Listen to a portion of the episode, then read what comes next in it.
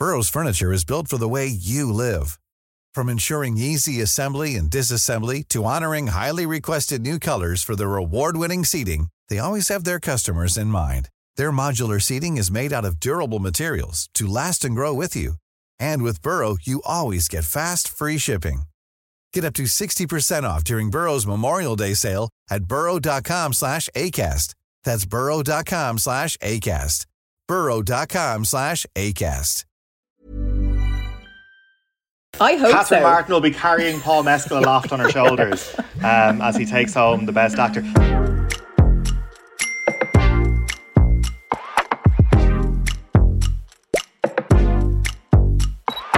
Hello, and you're very welcome to this week's episode of the Group Chat podcast from Virgin Media News. I am political correspondent Gavan Reilly, joined from the other end of various internet connectivity solutions by news correspondent Richard Chambers. Richard, hello. Gav, how are you? And from the wild, wild west coast of the United States by news correspondent Zara King. Zara, hello. Hi guys, how are you? I don't know if our listeners got to see the opening titles from the news at 5.30 on Thursday evening when we recorded this, but uh, the contrast between the weather where Richard was and the weather where Zara was really could not have been more striking. um, Zara, for people who haven't seen it or haven't seen the news this week, um, you might bring our listeners up to speed as to where you are and what you're doing right now. So I am in Los Angeles at the moment. We are here to cover uh, Oscars week. Sorry, I will say I did feel quite bad actually coming up straight after the lads doing the weather story on the five thirty this evening. That was a bit of a stark contrast. All right, um, we're in LA. Myself and Mark Armstrong, my cameraman. We're here to cover the run up to Oscars week because, as we know, Ireland has fourteen nominations this year. So um, really exciting times. I suppose. Look, uh, fourteen nominations. We've kind of had this figure around for a couple of weeks now, and maybe people have become a little bit you know, blasé about it. But actually, it's quite significant that Ireland is doing so well on such a huge global stage. So, um, yeah, it's been a busy week since we got here, um, dealing with all the different time zones and everything. But yeah, it's been good. We're enjoying it. Um, talk us through exactly what you've been doing because you, at the time that we're recording this, you've been on the ground about like 32 hours. So, what have you been doing so far, and what's actually going on for the rest of the week? So the main thing that's coming up uh, for us in the next couple of hours is the Oscar Wilde Awards. So this is a major kind of pre-Oscars Irish event. It has a green carpet that is rolled out, and at that ceremony tonight, they're going to be honouring a number of people, including Kerry Condon from Banshees of Inisherin, Jessie Buckley, and Eve Hewson. Um, so people might remember Eve Hewson from Bad Sisters, uh, the Apple TV series. So um, it's going to be a big night. They're also giving out a special award to Cailín Ciúin, the Irish language film nomination for the Oscar, and that's going to be handed out by the minister Catherine Martin. So the Oscar Wilde is definitely like the big, big Irish event. And actually, just overnight here in LA, it was confirmed that Paul Mescal is going to attend that now tonight. He's going to walk the green carpet. But it's just it's so busy, Gavan. In a lot of ways, like Barry Keoghan, I'm told, isn't going to come to the event because he just purely has so many other things to attend this week. Um, you know, there's just so many different events and. Um, parties, I guess, and things like that happening this week that it's it's a really really busy time. So, um, but yes, the big one for us is going to be the Oscar Wilde. The Coronas are playing at it actually. Uh, kind of stunned into silence, really, by the mention of the coronas. I didn't, didn't expect that to come at all. Can, can I admit, to, by the way, that I was yesterday days old before I realised the pun in the Oscar Wildes? That I just totally did not get the double meaning of Oscar in that name. Yeah, I only got that only like um, about a week ago. I was like, oh wait, that's that's pretty clever. Well done, us. Oh, Yeah, like it's, you- what? it's You such didn't get sparkling that? wordplay. no, it, I didn't. It wasn't immediately obvious to me. No, just because. okay. I thought it was genuinely just a reference to Oscar Wilde being, you know, a great Irish artiste. I didn't really get Yeah, the same. Oscars overlap. This is like the time I didn't realize the happy pair was a was a pun as well. Oh, 'cause I it's two of remember like when the penny dropped on that one and just being kind of stunned at like the, the double meaning of that one. Um, Zara, we're going we're going to be talking a lot next week probably about how um, Ireland is very good at piggybacking on stuff um, to try and like sort of spread the annual message. Um, this year more than ever, just because of the incredible haul of nominations, it's really a week for Ireland to really put the foot to the floor and try and just flog itself, isn't it? Yeah, do you know what? Actually, I was really um, fascinated yesterday. We went to a briefing at the consulate just here in LA, and they were telling us Screen Ireland were part of that briefing, and they were actually telling us that um, these kind of meetings, like you would think, oh, you know, ministers go away overseas or whatever, but that they actually are quite substantial. These trade missions, particularly around Paddy's Day. So Screen Ireland were actually telling us that there was a visit of Leo Varadkar to LA back in September of 2019 where he met with uh, Disney executives. And they talk about the fact that that visit was actually so significant that Disney have gone on since to film three different projects in Ireland since 2019. So obviously people remember Enchanted was filmed, um, was it down in Wicklow? Yeah, it was in, in Enniskerry. Um, yeah. Enniskerry, in yeah, Enniskerry, yeah. yeah, in Enniskerry.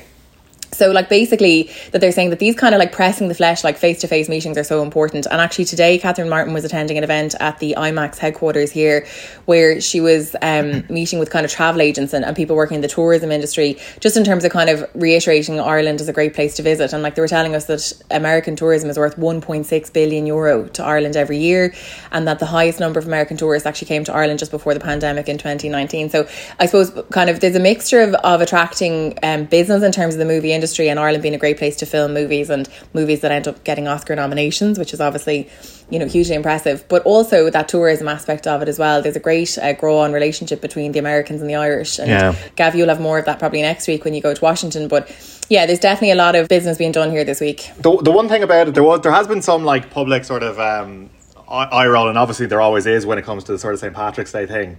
Um, mm. There is a danger for I think I think absolutely the links between Ireland and Hollywood are absolutely like huge now, and I think that the significance of what has been actually achieved by the by these Irish productions and Irish actors and Irish talent um, across the board for this Oscars really points to you know a thriving film sector. Mm. There's a there's a there's a part of me deep down that when I see government ministers flying out for the Oscars, that feels very Charlie Haughey, Stephen Ro- Stephen Roche and the Champs Elysees for um for for you know winning the Tour de France.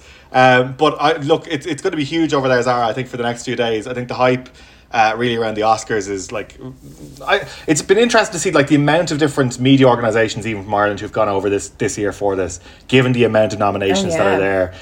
Um, like yeah. normally, I think Oscar night can actually wash over us fairly quickly. Um, like I mean, if you went back even two or three years, I don't know if we we we rec- recognize or remember everyone who was, you know, or even what what even won on the night. Uh, but I think when it is so many of our own and so many amazing talents, you mentioned Barry, Paul, Colin Farrell, Kerry Condon, and Cailín Ciúin as a production is just something which has just mesmerised so many people. Um, that there really is an all of nation behind this sort of thing really going on, which you know you see it sometimes in sport whenever there's like a World Cup on or something like that. But there's an element of that sort of feeling that almost that Italia 90 that, you know, um, everyone is, is, is invested in this for, for something which is cultural and artistic, which is which is really unique, I think. Definitely. And even, you know, when you looked at the footage, Cleona Russell, our colleague, was at the Dublin airport yesterday, you know, waving off sort of the Cailín Ciúin cast and Paul Mescal's mum and dad. Like, I don't know if anyone fo- follows Paul Mescal's mum on Instagram. She's absolutely brilliant on Instagram. Highly recommend her for a follow. She's just brilliant. And she's so like she's so excited that following her stories and seeing the Oscars through the eyes of Paul Mescal's mum has actually been glorious. Like it's just so lovely to see it. Um, and his dad is here and his sister, and they're just really, really enjoying it. And like that, we just left Carrie Crowley, who's obviously the star of An Cailín Ciúin, or one of the stars of An Cailín Ciúin. We just did a piece through there for the news at seven. And Carrie's from Waterford, like she's from where I'm from, and just like such excitement. She's like, you know, who would have thought that, you know, you'd come from Waterford and be here? Like I met her outside a hotel in Beverly Hills, and she's just like, what are we doing here? You know, it's just honestly so lovely. and like we both worked, uh, I knew her from radio and Waterford back in the day, and we had uh, mutual friends. And she was like, one of our mutual friends actually died a couple of years ago. And she said, if only he could see us standing here now in Be- Beverly Hills, just two girls from Waterford kind of covering the Oscars and, and her about to walk the red carpet at the Oscars is just honestly so, um, like so surreal, but so amazing and such a huge achievement. And I think, like, going back to what I said at the start though, as well, I just think that, um, you're probably right, Richard, in a sense that actually maybe and the Oscars kind of had probably washed over us for a couple of years, and there's definitely concerns from from the Oscars themselves about the viewing numbers dropping over the last couple of years. You know, yeah. And then, like last year, we on the podcast talked about the the Will Smith moment, now kind of consigned to Oscars history. That in some ways, like organisers of the event are certainly kind of hoping that maybe this lap has piqued the interest in the Oscars again, and that maybe people will tune in to see what drama goes down. Now, mm. the, the one thing I kind of wanted to, to, know because there's been so much there's so much horse trading around the Oscars, and we even talked about it with Jim Sheridan a few few weeks back. Um, like people will see who the runners and riders and the favourites are, and everything everywhere all at once seems to be the favourite for you know best picture and the main acting categories, but upsets happen is there a feeling if you know we're if we're going to have a win or a couple of wins amongst those who've travelled? is there a feeling about where those might come from? Yeah, so I suppose look, if we're honest about it, while we have 14 nominations, you're right, like we are kind of going into the night itself as underdogs in a lot of ways. Um, and a lot of the kind of big publications here in LA, you know, the Hollywood Reporter and the likes of the, you know, LA Times and stuff, they're all kind of publishing their predictions and you know the Irish nominations aren't really probably landing in the winning spots in a lot of those. Um, the LA Times does reckon that Colin Farrell has a good chance at Best Actor. Um, so that's an interesting one. But I mean, in general, there's not a huge you're right. I think everything everywhere all at once is obviously the one to watch. But look, what I would say as well is another conversation that came up yesterday with someone I was talking to here. They were saying the academy has a lot of younger members now as well, and that the voters, those younger voters, are probably less inclined to throw the kitchen sink at one movie, like to give everything to one movie. That actually there's a bit more of a sentiment of spreading the love and spreading the wealth a little bit amongst those younger academy voters. Um, so that might be interesting to see does that change because obviously the academy was criticised for years about the lack of diversity and and even you know gender balance balance and everything in terms of the voters. So I mean, even that slight change to the voting members um, over the last couple of years, it'll be interesting to see does that reflect in what way the winning and losing goes on the night. Mm. Um, so you're obviously then not too optimistic that we're going to have uh, like Charlie Haughey on the, the Champs Elysees or Shane Ross at Dublin Airport with uh, well, with with. I hope Catherine so. Martin will be carrying Paul Mescal aloft on her shoulders um, as he takes home the best the best actor. That's my my my tip. This is my my only feeling about the Oscars in terms of how, how I think it goes because Paul Mescal was initially it wasn't thought that he'd sneak in to the best actor nominations. There was a bit of a sort of a late momentum there as much as you can mm. for a nomination campaign. I have a feeling, I have, a, I've, I've, I don't know what it is. I have a sneaking suspicion he's our best hope in an acting category. I don't know what it is. I just have that this gut feeling that I think that enough people have since the the the you know, since since you know the the award season has mm. begun, that enough see, people have come around to see Aftersun, which is absolutely incredible. And there's enough of a feeling that this lad's star is on the rise that there could just mm. be a little mm. bit of an upset there. At least I'm hoping for anyway. At least I'm hoping for it. I would share your hope your hope for it, but what I would be if I was honest with you, I would say that nobody's mentioning Paul Mescal's name, unfortunately, in the context of that win.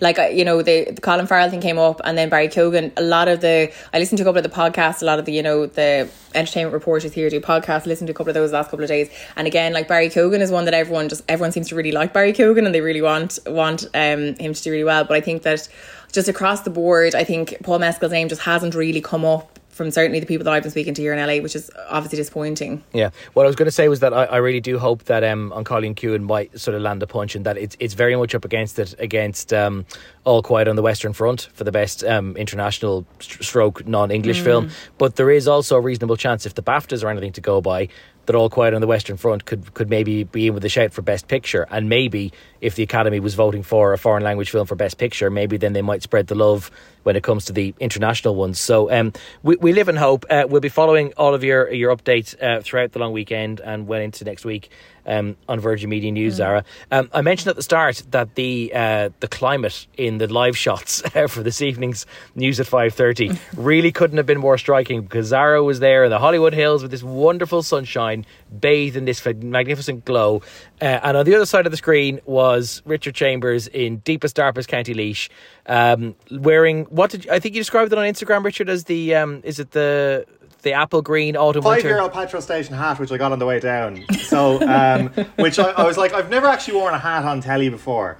Um, which I often and I did, I did I did get today. I got some colleagues from RTE who texted me actually after the twelve thirty saying, "Would you not wear a scarf?" And I'm like, for love of God, I've literally progressed to wearing a, a hat when it's snowing on air. So like I mean, give me give me credit for that. You have some nice. You have some nice scarves, though. I, you do have a nice selection of scarves. Yeah, I, I was wearing. It was base base layers and two jackets. Uh, is what I had on mm. um, today.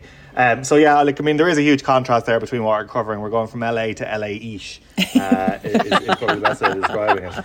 But um, yeah, snow snow is back on the agenda. I was we actually I think we only had this conversation only a couple of weeks ago off air um, that we were sort of remarking that it was a very mild winter, mm. um, that we didn't really have any of those named storms as such. Like December, we had, we had a lot of sub zero, but there wasn't really any sort of major storms or any sort of major weather systems that had any sort of you know big impact. And now at the tail end of the whole season of it, uh, we're having snow, which actually does traditionally seem to fall in March for us. You know, people remember. well, this is it. That like it, it's literally this week is the anniversary of the Beast in the East and, and yeah. Storm Emma, but also um, it also now suddenly strikes me that we haven't had to do any marathon weather specials really this side of COVID. Mm. That we like we kind of haven't done that kind of rolling coverage all afternoon kind of thing for, yeah. for a couple of years. Yeah, we we've got terribly out of the habit.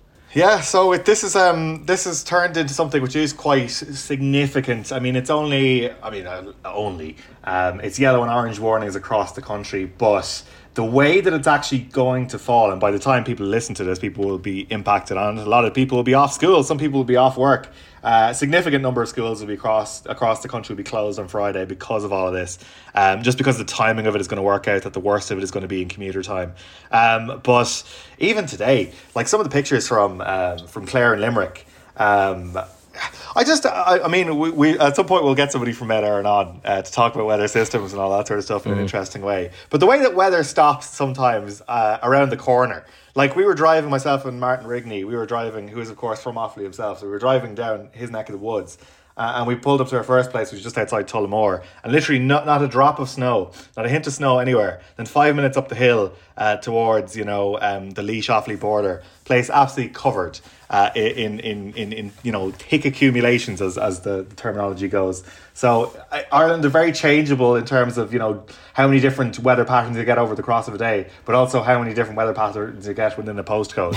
Um, so yeah, yeah. Um, pe- people, I hope people, you know, wrap up well for it and people do stay safe for it because um, even coming home, I was racing back tonight to sort of um, get in position to record this, uh, and it was um, fairly chaotic, I would say uh, the thing about the weather being very uh, precise around corners um, was never better highlighted than in the Met Éireann uh, weather warnings map today. Because again, people were wondering what is it about partition that causes weather to be so much milder uh, in the in the northeastern six counties than it is anywhere else. Uh, but also, Zara, a lot of people pointing out uh, that clearly Mother Nature is going to decide who actually controls Ferrybank and Mount Misery? Is it Kilkenny and is it Waterford? Because Kilkenny is orange and Waterford is yellow. And if it's a bad night of weather, that means it's truly Kilkenny. This is outrageous. This is an absolute. Uh, this is outrageous. I mean, this is the people of my county will be very annoyed about this. Uh, we will find out tomorrow morning. Uh, by, by the time this drops, people will know whether Mother Nature has spoken on that age-old uh, dispute. By the way, Zara, I meant to ask uh, when you were uh, on your way over to LA,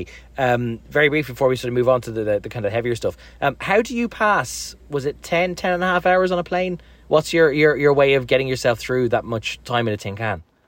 Oh yeah, so I was actually a bit. I was a bit anxious to be honest about the amount of time that we were going to spend on the flight because we had we flew through Heathrow, so um like it was an hour on the, that flight and then it was 11 and a half hours then after that, so it was 12 and a half hours on a flight. Um, well, both of you know I'm quite chatty. so, like, I was always going to engage the person beside me, God love them. But actually, the man beside me on the flight was so lovely. And um, actually, he's taken my name and email address now, so he may end up listening to this podcast. I don't know. He's very nice. So, um, he actually ended up being more chatty than me, to be honest. he kind of started talking to That's me, and then I thought to myself, something. Jesus, That's a threshold. We, we are well met. Yeah, we are well met, me and this man.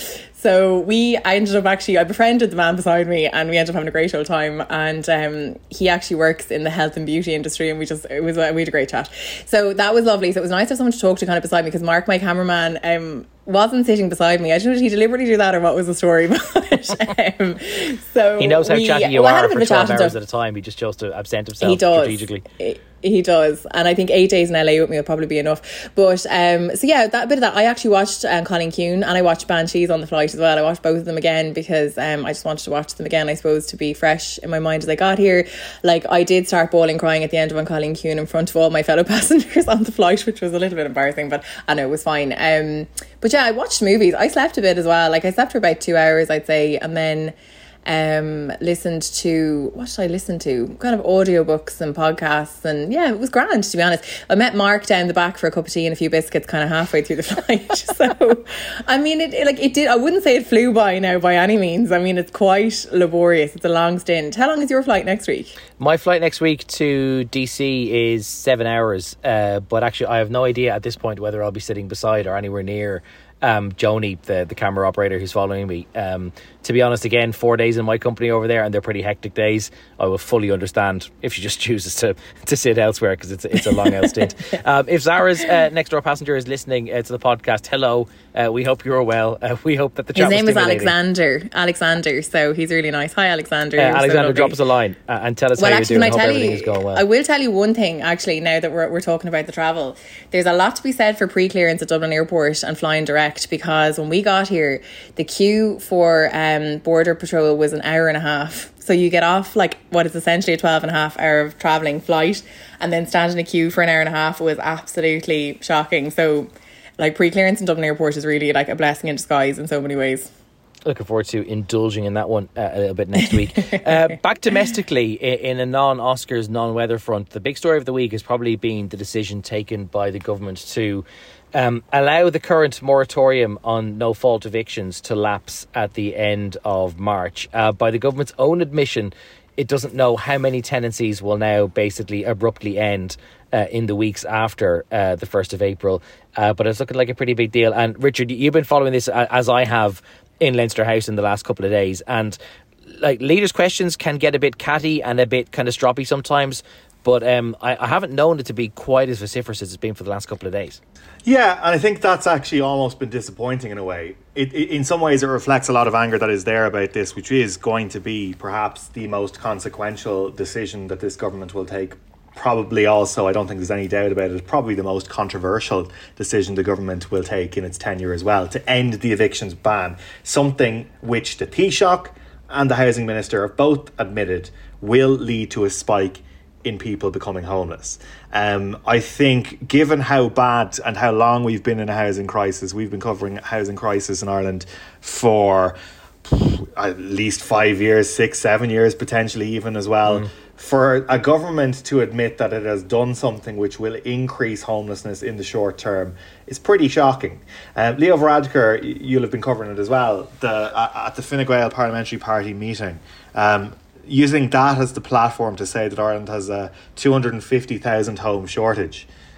Some would be like, why is the Taoiseach saying this at a private meeting as opposed to fronting up and uh, talking about this in public? Because that's the first time we heard that mm. specific figure. Yeah, and also talking about it in mm. the abstract as well, as if it was a shortage that has kind of just naturally, organically occurred rather yeah. than, you know, as being a thing that occurred under his government's tenure. Yeah, and this is something I, I, I, it'd be worth picking your brain on as well. Is that there's some some level of this has become this political point scoring thing or this sort of thing where you know it just becomes this a, a talking point as opposed to this real life thing there will be a lot of people handed notices to quit over the next while. There is a shortage of places for people to move into. You have already had, as Pearse Doherty of Sinn Féin uh, highlighted in the Dáil on Thursday, um, had situations where you know families may have to present themselves to Garda stations. Um, there is cold hard facts. There is a real, real problem here in this country, which is going to take a long time to unspool. And yet, at, at the end of the day, sometimes this becomes a talk about numbers. And I just don't know how it's gotten to that point. Maybe that's because of, you know, maybe politicians to some degree have become desensitized to, to, to, to the scale or the length of this. They'll obviously deny that, and I would obviously offer, offer them their right to reply on that. Mm. But it just yeah. feels, some ways, that it, you know, it becomes this political issue as opposed to the human one. Yeah, and that they kind of very much view it in the abstract sometimes. And I can imagine that if you're taking this kind of long term view, like if you're Darragh O'Brien and you're um, coming up to three years into a job that you're going to have for close to five years, maybe like t- to get through the day, you kind of have to take this abstract view. What can I do to get the overall aggregate number down? And and that's the the rationale that the government has taken for knowingly doing something which in the short term is going to bring that number up but they would say that if we left it in there for longer, then the release when we let it go inevitably would be that much bigger. So they say that this is like the the lesser evil or, or the least worst scenario, if you like. Um, but yeah, it, like it's going to be a very very difficult sell to try and convince people who are going to find themselves um, out in the rear in three weeks uh, and finding it next to impossible to try and find anywhere, let alone anywhere affordable. Literally, even just trying mm. to find a vacancy in the current climate, which is going to be just appallingly difficult. And um, one thing which makes all of this so difficult for the government to sell as well is the very fact that it's selling this idea, like this idea that okay, we're now going to allow evictions to resume again. So that's the stick but they're talking about the carrot of some increased rights for tenants in future. So, for example, if you are a tenant and your the house that you live in is being sold, uh, in future you will have the legal right to have first refusal on whether you buy it and move in. Now, that sounds nice on the face of it, but a, of course, it will take months to actually legislate for. So the damage comes in before the cure, uh, and b, if you already had the money to consider putting together the amount of money to buy the house, wouldn't you already be in the property market and trying to look Yeah. for a home anyway? Wouldn't you have bought before now? You wouldn't be waiting for your own current tenancy to come up for public That purchase. feels Uh, next uh, to useless as, a, as, a, as, a, as a measure. And I know that several people around the cabinet table weren't exactly happy with Darragh O'Brien and how all this, you know, the, the lack of an extension of this came about. I think that's a feeling a lot of people around cabinet have as well. So people within government think that that is almost some sort of, um, you know, it, it, it, it's, it's a bit of a red herring. It's a bit of a tokenistic thing almost.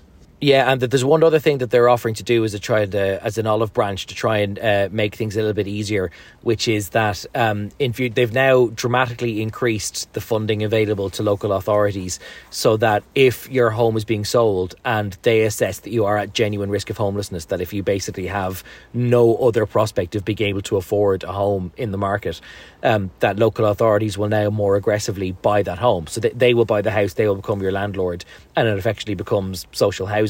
Now, again, on the face of it, But that how does that seems like- actually? Yeah, how does that actually work though, Gavan? Like, is that not just going to drive up house prices? Um, it will to a point. Um, it could also arguably drag it down because if the state is the the actor, that maybe it's not looking to sort of compete for house prices quite as much. So you don't really know what it's going to do for the overall market. But the the major concern.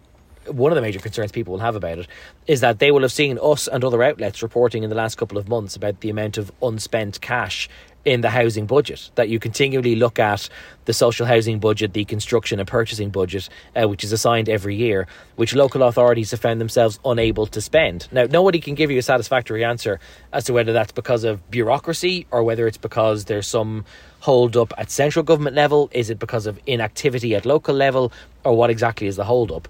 But the truth is that councils are not already spending the housing budget that they've been given. So the idea that empowering them to buy a house uh, and to become the new landlord um, doesn't seem like the panacea that it's really going to be. And all of this is quite interesting because uh, the Dáil is going into recess next week because all the ministers are going all over the world for St. Patrick's Day.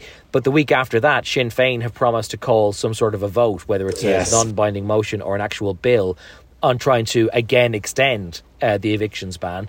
And there's a reasonable prospect of some of the government backbenchers not being able to toe the line on that. So we've already had Neasa Hourigan and Patrick Costello from the Green Party, two people who have voted against the government before, already making clear that they are pretty unhappy with the balance between carrot and stick as far as this goes uh, and looking for something a little bit more. And I did very cynically, um, I, I was very, very cynically minded when I saw the news coming from government that they might look at, for example, uh, changing the tax rules so that if you are a landlord and you're selling your house, you might face a smaller tax bill if you sell it to the local authority or an approved housing body or an appropriate charity. Um, now that's it's all well and good on the face of it, but why propose it this week? Well, one of the reasons you'd promote you'd propose it this week is because Neasa Hourigan demanded measures like exactly that.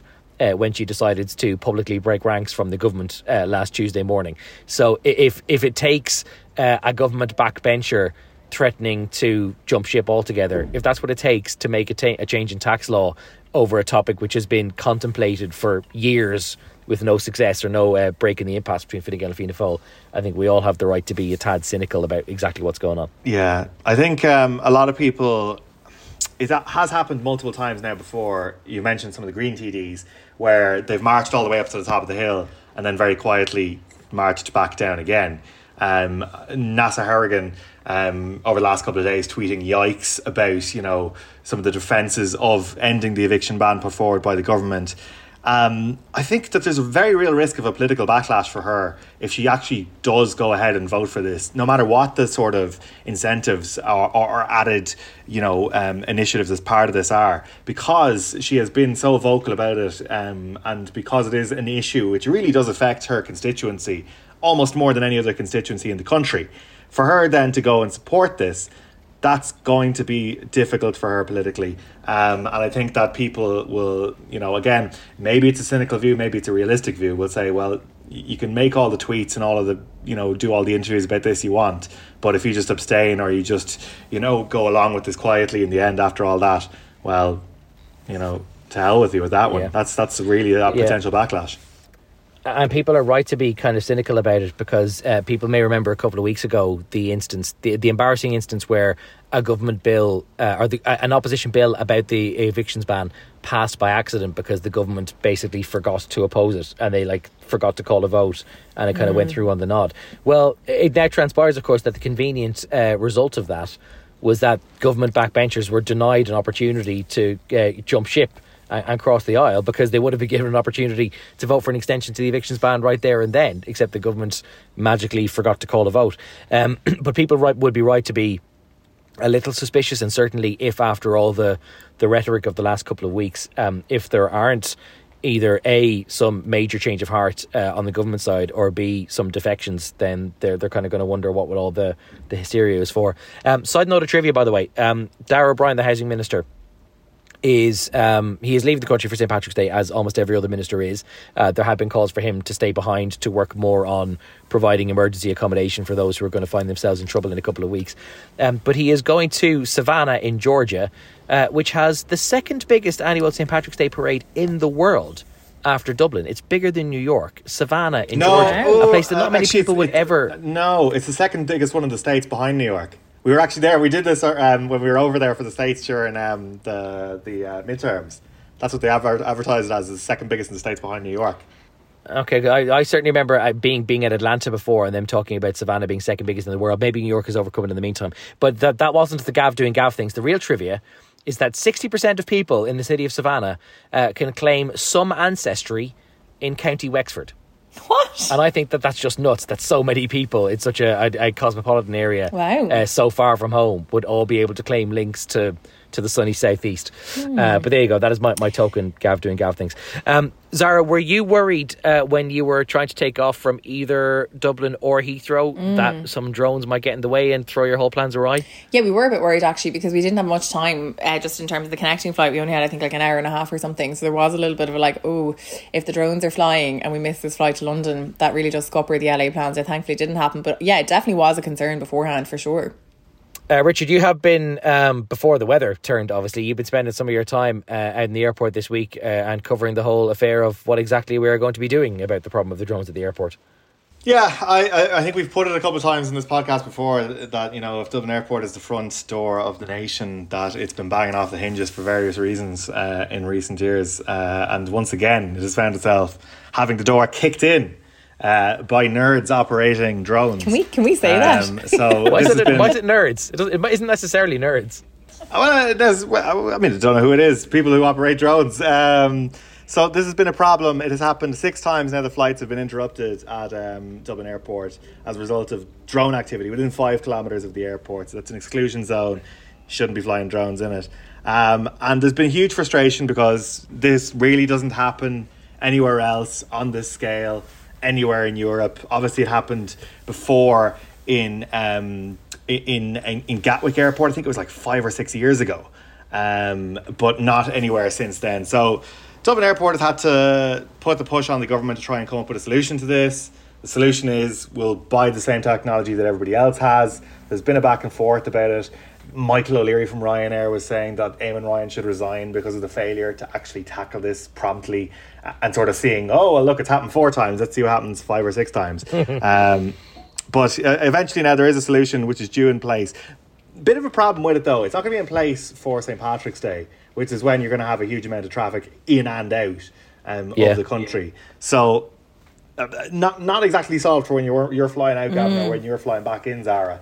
Um, but the hope is that um, that expected visit of Joe Biden to Ireland, um, that it'll be in place for that, which is you know all a bit of a fingers crossed, and we'll see how we go sort of solution. Um, it's a slightly disconcertingly kind of uh, fingers crossed solution as well. But um, if Joe Biden is coming, and all the suspicion is, and we might talk about this in more detail next week, that he's coming at the tail end of April.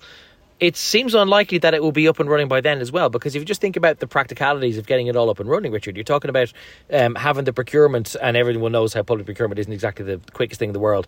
Um, so you have to go looking for, for a supplier, and then you have to go and install it, and then you have to go and look at training people and how it's all going to be deployed. Like that, that does seem like a, a months rather than weeks situation, to borrow Eamon Ryan's words.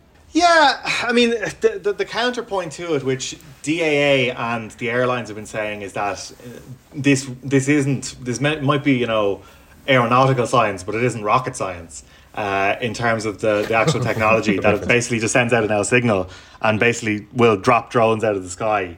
Um, but some people were saying and raising the point with me as well that like for all the with all the the, the, the goodwill in the world, um, some very basic you know little sort of rotocopter things you can get um, might not actually be workable. They might not pick up this signal, and um, that they might be too low tech for it, and that might still cause problems. But um, there is there is confidence that this can be done quickly. But Dublin Airport are a bit miffed that the government has sort of put it onto them to sort of get this in place and run it because obviously this is a this is a I mean it is really it's a statewide issue like this is going to be an issue at other airports as well or we should have this in place to stop flights being interrupted and it'll be an interest it'll be a, it'll be a worthwhile thing to have over sensitive sites and you know crucial infrastructure like power plants and all that sort of stuff as well um, but the responsibility for this in the meantime is just purely going to be on DAA um, as opposed to being a government thing. So the government is going to look at this long term as to how they're going to run it under a state agency,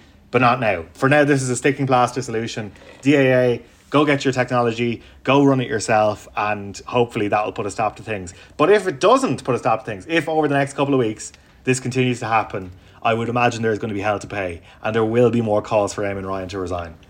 Well, can you imagine the drama if, um, like, Air Force One is suddenly made to circle overhead? Like, imagine Air Force One and the, the US Air Force jets that will be accompanying it, that they'd be pretty good at taking down anything, including mm. like a mm. supermarket quadcopter. But could you imagine if Air Force One, Zara, or like uh, Barry Keoghan or Colin Farrell uh, are coming back with an Oscar and we're waiting to have this Italia 90 moment where they appear at the top of the, the runway and they and they come out from the stairs like, like Katie Taylor from London 2012 like with this lovely bit of gold. And, and no one's able to get hold of them because of how long the thing has been delayed by a drone I mean, suboptimal would be an understatement, but like it's just, I mean, it's kind of mad, isn't it, when you think about it, that these tiny little drones have managed to cause so much chaos. It really is, um, like, it is kind of shocking and embarrassing, but it, it's disappointing, really, Richard, as you say, that the speed at which we can't just get this sorted. Like, it, it just feels like such a big pressing matter. I don't know why you know, why not just get this dealt with as, as rapidly as possible? I also remember there being a uh, a drone sighting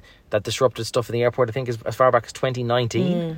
And you'd, you'd think that like that was around the time that Gatwick was getting done, and Gatwick just acted to stop it happening again. And you'd wonder why we didn't. Yeah, the Pilots Union, the Pilots Association, actually said that they raised this as an issue with the Department of Defence here back in 2017, uh, which is an awful long time ago, um, without any mm. action on it at, at all. Um, so, I mean, somewhere along the line there's definitely been a sort of a ah this will be fine this won't happen sort of thing. Or maybe there was more pressing matters and this just got left on the wayside. But it's not good because this is you know this is our main connectional hub to anywhere in the world as an island nation. Um, and it was actually it's been one of the, one of the rare moments of actual unity in, in terms of an issue which has become a political football where you had all of the parties in the Dáil uh, left, right, centre, whatever, independence, plus all the airlines, plus Dublin Airport, all saying to the government, come on, man, what's happened here? Why, why, why have you let this happen for so long? Even so, the government saying to the government, with members of the yes. coalition putting out press releases, being like, "Here, government, what are you doing?" Bad work, government, that I'm, you know, meant to support. But the real the real question here is will lessons be learned, folks? Will lessons one, one be learned? Zara. Maybe, and, and you know what? Some of this will come down and they'll say that the communication wasn't good enough. That was the real problem. It's that time of the year. Your vacation is coming up. You can already hear the beach waves, feel the warm breeze, relax, and think about work. You really, really want it all to work out while you're away. Monday.com gives you and the team that peace of mind. When all work is on one platform and everyone's in sync, things just flow wherever you are. Tap the banner to go to Monday.com. Hey there, it's Michelle Norris. I'm host of a podcast called Your Mama's Kitchen. When I travel, I'm usually looking for a way to find a taste of home when I'm not at home. And one of the things I love to do when I am at home is entertain. And Airbnb allows me to do that. When I was in California recently, I rented a house that had a great kitchen. And when we were sitting around the table, we we're all thinking, we're in someone else's house. Someone could be in all of our homes as well. If you have a home, but you're not always at home, you have an Airbnb. Your home might be worth more than you think. Find out how much at airbnb.com/slash host. Uh, I am really tickled by the idea that we could end up installing like anti drone systems at the airport and that they might actually be so sophisticated that your like Smyths Toys or like Amazon quadcopter would be too low tech to be picked up by them.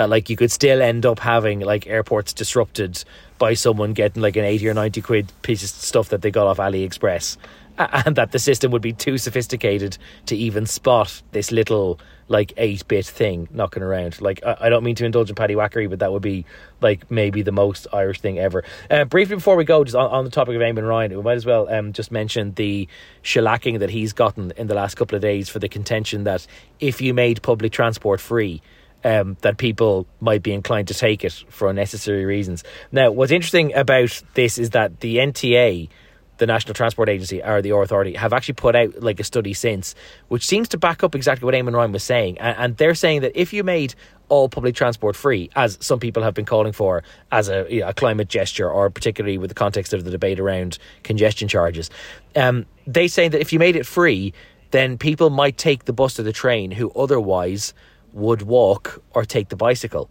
And that's what they mean about unnecessary journeys. And to be honest, given the weather that we've had for the last couple of days, I can kind of see where they're coming from.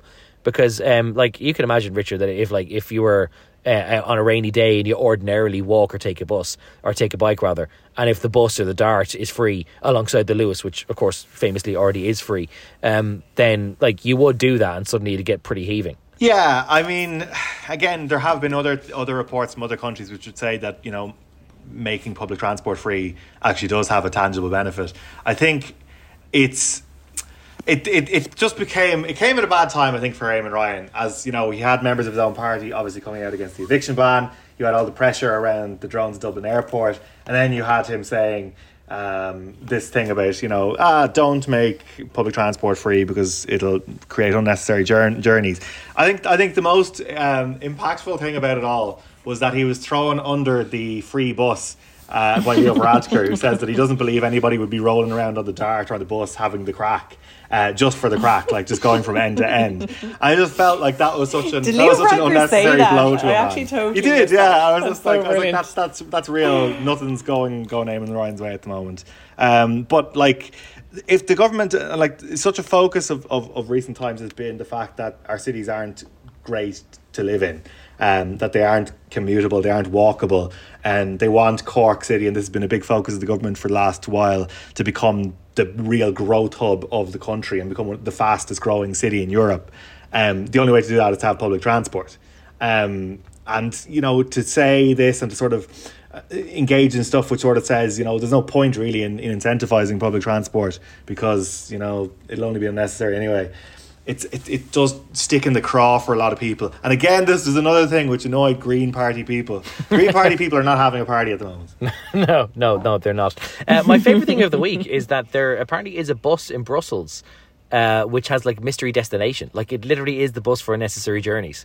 If you just want to get on the bus and go to a district of Brussels and not know where you're going, you take the bus that has the front. The front of it is where the route would usually be. It just says mystery, and you don't know where you're going. And I like. I think that I, I can't. I, I would like to meet the people who would just get on the bus for crack, not knowing exactly what part of town they're going to. But like, it's a thing that they just do. And like, it maybe it's an illustration that actually unnecessary journeys are something that you ought to design into the system.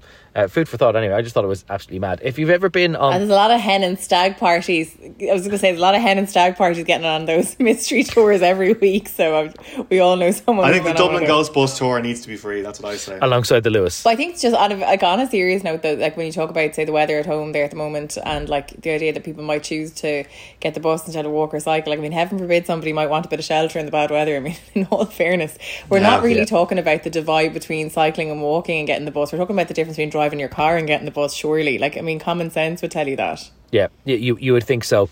Um, anyway, uh, we're pretty much out of time, so we better let you go back to uh, to sunning yourself on the west coast, Zara, with all of your your new uh, famous celeb pals and Alexander from the BA flight uh, on the way over. Um, you're you're going to be back next week, so you're going to be able to, to fill us in on all the, the good Oscars goss and behind the scenes stuff.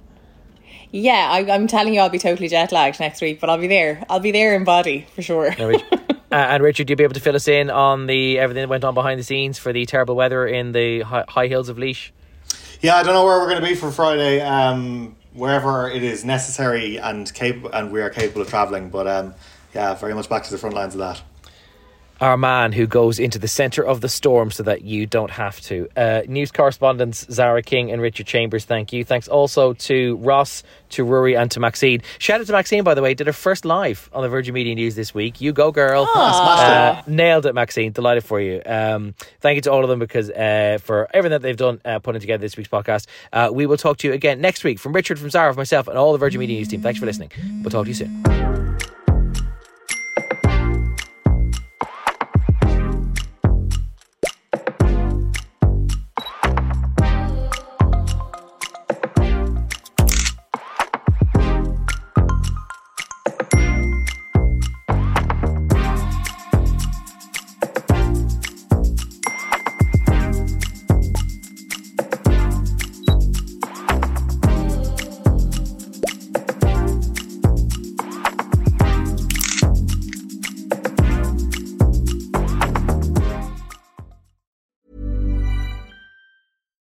Small details are big surfaces. Tight corners are odd shapes.